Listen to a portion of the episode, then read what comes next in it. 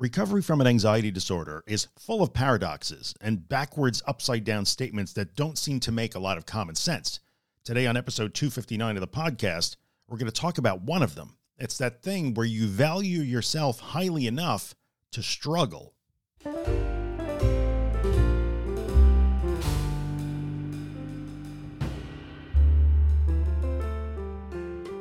Hello, everybody. Welcome back to The Anxious Truth. This is episode 259 of the podcast. We are recording in May of 2023. In case you are listening from the future, I am Drew Linsalata, creator and host of The Anxious Truth. If this is your first time here at the podcast or on the YouTube channel, if you've just stumbled in accidentally, welcome. I hope you find the content we produce here helpful in some way. If you're a returning listener or viewer on YouTube, welcome back. As always, I'm glad that you're here. This week, we're going to look at one of those ridiculous backwards paradoxes of recovery, and that is that you must value yourself high enough to struggle. Yeah, that's right. That sounds ridiculous because you would think, well, if I value myself, wouldn't I want to not struggle? Wouldn't I want to protect myself from a struggle? And the answer to that is, well, while that might make common sense in regular life, when you're dealing with recovery from a disorder that has you afraid of yourself, no. You have to value yourself high enough to allow yourself to struggle for a reason. Now, before we get into that, which I know makes no sense, but it is true, just a very quick reminder that The Anxious Truth is certainly more than just this podcast episode. There's a whole YouTube channel that has all the podcasts. There's 250-something podcasts before this that are all free. There's a mountain of free social media content. There are books that I've written on anxiety and anxiety recovery. There are courses and workshops. There's a ton of goodies. So if you head to my website at theanxioustruth.com, you will find all of them there. I urge you to avail yourself of all the resources. And if you're following this work and you feel that it's helping and making a difference in your recovery and you'd like to find a way to support it, all the ways you can do that are also on the website at theanxioustruth.com/support. Financial support and buying things is never, ever required, but always appreciated. And no matter how you support this podcast and the work that I do, whether it's leaving a review of the podcast, a thumbs up on a YouTube video, or just stopping by to listen and make a comment, I really appreciate it. Thank you so much. So in this situation, we're going to talk about why the struggle is such an important part of anxiety disorder recovery. Now, at face value, most people will think, but isn't recovery about eliminating the struggle? And yes, in the long term, it certainly is. If you're struggling now, then getting better would mean at some point you don't struggle. We can all agree on that. That is true. But if you have followed this content for any length of time, you've heard me say on multiple occasions that that cannot be your primary goal. It never is. With the struggle going away or feeling better or not experiencing things like panic anymore, that's the secondary effect. That's the happy secondary side effect of the primary goal in recovery, which is to learn that you've never really needed to avoid these things. You've never really needed to be afraid of your own body and your own thoughts. You've never really had to baby yourself. You've never had to run from these really scary and disturbing, but ultimately not dangerous sensations and thoughts in your head. That's really recovery. That's where it happens. And I talk all the time about building a new relationship with anxiety and fear and uncertainty. That's where your recovery is built, because that teaches us that we're capable, that while it is disturbing and while it is scary and while it is uncomfortable and certainly disruptive when it happens, being anxious is not an emergency and not a reason to change your entire day or your entire life. And the only way that we can learn that lesson that ultimately leads to the happy secondary side effect where we don't really struggle as much or at all, which is certainly possible, is to go through a struggle. One of the earliest statements I ever made, I believe on Instagram, was that you can only not be afraid by being afraid. If you want to stop being afraid, you have to get better at being afraid. If you want to be less anxious, you actually have to get better at being anxious.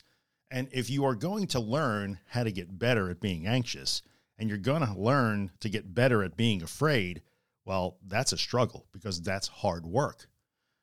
And I think in this episode, I really want to bring out that sometimes the resistance to doing that hard work could be based on not seeing yourself as valuable enough to go through that struggle.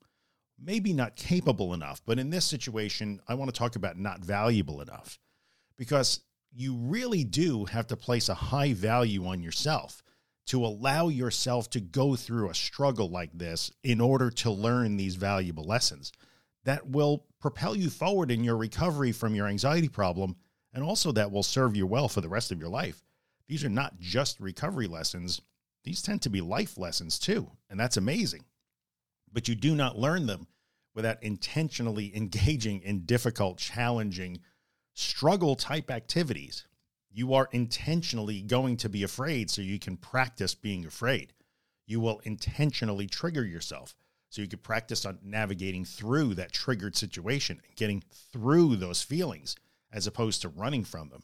You will intentionally go into things and places and contexts and conversations and tasks that you are terrified to go into because of how you're going to feel. And you will struggle when you do that. But you will struggle so that you can learn that you're capable of the struggle and moving through as opposed to trying to go around or retreating. And you get your life back in the process, but that's hard work. And you really have to place a high value on yourself and your life as worthwhile if you are going to go through that. Why would anybody go through that? And this becomes almost as much a philosophical conversation as a mechanical conversation about recovery. And I have had people in this community, and I will always say, everybody is welcome to choose their own path without judgment. You choose your path, and I will stand behind you as one human being to another, regardless of what that path looks like. And I have had many people say, what's the point of this? I can have my groceries delivered. My partner takes care of things. My kids are small. They don't really have to leave the house, or my kids are grown. I don't have to worry about them anymore. I can work from home. I can do everything within my safe bubble. Why would I do this? And that's fair. You can choose to do it that way if you would like. Nobody should pick on you for doing that. And in the end, sometimes the choice to not struggle is a choice that you make based on what you value in life. I would prefer to live more comfortably at the expense of maybe living in a smaller way, and that's fine. But for others who do not want to live in that small, restricted way, and I'm trying to say that very objectively, by the way, not to say that one is better than the other. But for those in the community that don't want to live like that anymore, they have to struggle to stop living that way. And it's ridiculous because, again, you would think that, well, recovery must mean that you take away the struggle, but you do. But first you have to go through a struggle to take away the struggle.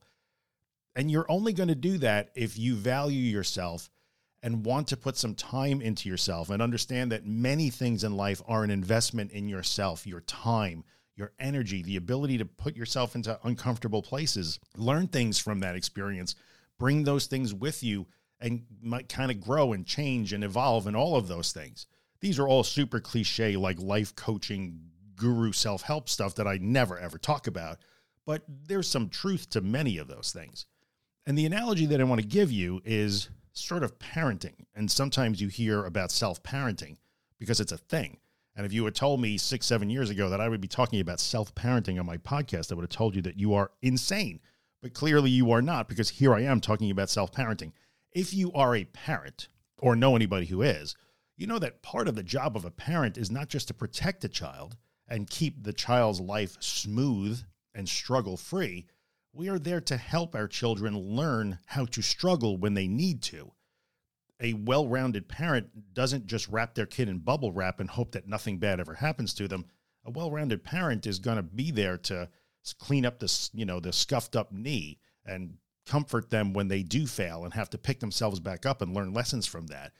We as parents not only protect and soothe and coddle our children when need be and keep them safe, but we also encourage them to explore. And the great, personality development theorists of the last 150 years have all kind of agreed on that. The social aspect of personality development, the social aspect of child development. Piaget was one of the first that talked about, a child learns to be an adult by exploring and determining what the world is all about and taking risks and, finding their competencies and challenging themselves. And as parents, we would do well to let them do that. Just kind of be there to pick them up when need be and help them learn the lessons that the struggles provide. So we don't wrap our kids in bubble wrap, lock them away, and try to keep them from ever feeling bad. I mean, we might want to on an emotional level. As a parent, I would tell you I would love to do that, even though my kids now are grown, but I would still like to do that for them. But that would be a bad move. I wouldn't be helping them if I do that. And if you're a parent, and again, or know anybody who is, you probably understand what I'm talking about. It's a difficult thing to let your kids struggle, but it's also a valuable thing. Because our role in that situation is to cheerlead for them. Listen, I know that was really hard, and I know that feels like crap, but I also know that you can get through this, and you can learn something from this, and maybe you could do better next time. That's a hard thing to say to a kid that's, crying or has their feelings hurt or feels like they've done something wrong or that they're not good enough. But that's kind of what they need to hear. And in that situation, we are valuing our children at a high enough level where we will let them struggle and help them learn from that. So now this is where self-parenting comes in. Can you do that for you? Or can you value yourself at a high enough level that you will, in fact, let yourself struggle so that you can learn something about you and that you can overcome that self-image that says, I'm too weak, I'm not capable, I have to run, I don't have a choice, this is too much. Do you value yourself enough to go into the struggle to shatter those beliefs? And I hate to say another stupid cliche self-help thing, but those self-limiting beliefs, the only way we shatter them is to struggle with them, to confront them, to move through them. Will you place enough value on yourself so that you will allow yourself those experiences? And for some people, when we talk about this concept, it's kind of a light bulb moment. Like, oh my goodness, I didn't even realize I was doing that. I thought I was valuing myself so highly that I was trying to protect myself. I was trying to get away from the struggle. I was trying to make myself feel better. I was trying to soothe myself. I was hugging myself. And all those things are fine. There's nothing wrong inherently with those things. But sometimes we err on the side of that, and we make a mistake and think, well, that's how I show myself that I matter. I take care of myself. Well, taking care of yourself isn't just soothing. It isn't just hiding. It isn't just protecting. It isn't just trying to smooth the bumps out in life. Sometimes taking care of yourself is learning that you can handle the bumps. Just let that sink in for just a second. Because for many people in this community, that's just not a concept they ever considered. And I get that. I totally get that. I really do. Because why would you ever have to think about those things? Now, there are entire segments of our economy that are based on that for non-anxious people. You've heard all the cliches. Change doesn't happen in safe places. Get comfortable being uncomfortable. We've heard all of those things. And while I might cringe at those things, when you do drag some of those concepts into our context here, recovery from anxiety disorders, you start to see that they do have some truth there. And honestly, for people like us in this community, they have a lot of truth. I might go so far as to say they are a little bit more valid in our community than they are outside. Because, okay, I understand somebody might be trying to build a really big business because that's their dream and they have to get comfortable being uncomfortable. But until you've been comfortable being uncomfortable in the context of OCD or panic disorder or agoraphobia, you don't even really know what that means. And I think if we're going to go into those places, it means that you have to place a value on yourself that maybe you already do, but you really didn't think about how to point it in this direction. So all I'm going to ask you to do today, as I sort of wrap up this little short podcast episode for you, is to chew on this a little bit. Not every podcast episode is going to give you tips and tricks. Not everything is about mechanics. Some things are meant to just make you think a little bit. How do you value yourself? How do you see the value in your life? And have you fallen into the trap of thinking that valuing yourself, caring for yourself, or taking care of yourself always means trying to smooth things out? And are you missing the other part of that?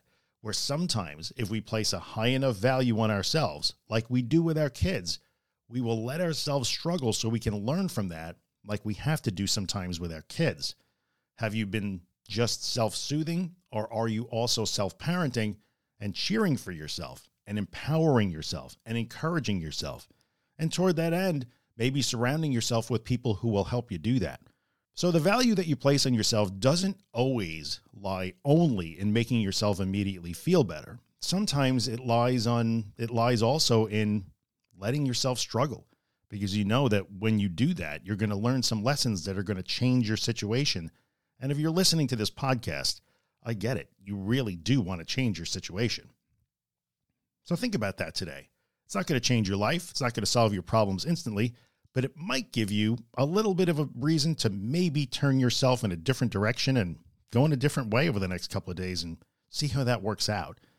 Because always remember, when we're talking about these sort of things, where we intentionally choose a challenge and we intentionally trigger ourselves and we intentionally feel fear and discomfort and we trigger panic and we go toward intrusive, scary thoughts, we're always doing things that are really challenging and will represent a struggle, but we're never doing things that are actually dangerous.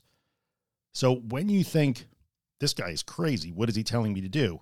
Always remember, that really is the concept of recovery that we based everything on. Value yourself enough to struggle through really difficult things, not valuing yourself enough to do dangerous things, because while they might feel dangerous, they are not, and we base everything we do here on that principle. Anyway, that is episode 259 of The Anxious Truth, pretty much in the books. I don't have much more to say about that. I would rather you think a little more than I talk a little more today, so you know the podcast episode is over because it's the music that, as always, at the end of a podcast episode is a song called Afterglow, which was written by my friend Ben Drake, inspired at least in part by this podcast and things he heard several years ago. So if you want to know more about the song that you hear at the end of every podcast episode, go check out Ben's website at bendrakemusic.com. And I will ask you, as always, that if you are listening to this podcast on Apple Podcasts or Spotify or some platform that lets you rate or review the podcast, leave a 5-star rating and maybe take a second and write a review, because it helps other people find the podcast and then more people get help. That's why I do this to begin with. And if you're watching on YouTube or listening on YouTube, like the video, subscribe to my channel, leave a comment, hit the notification icon so you know when I upload new episodes. Thanks for coming by, and I promise I will circle back on YouTube and answer comments there at least twice a week. And that is it. I hope you have found this helpful today. I hope it's given you something to think about. I will be back next week with another podcast episode. I don't know what I'm going to talk about, but I will be here. And remember, take a small step forward today, even if it's scary, because even the small steps matter. They move you in the direction you really want to go. I'll see you next week. Now in the city and you're living fast. No looking back or dwelling on the past. You know you'll never get another chance. So go and live.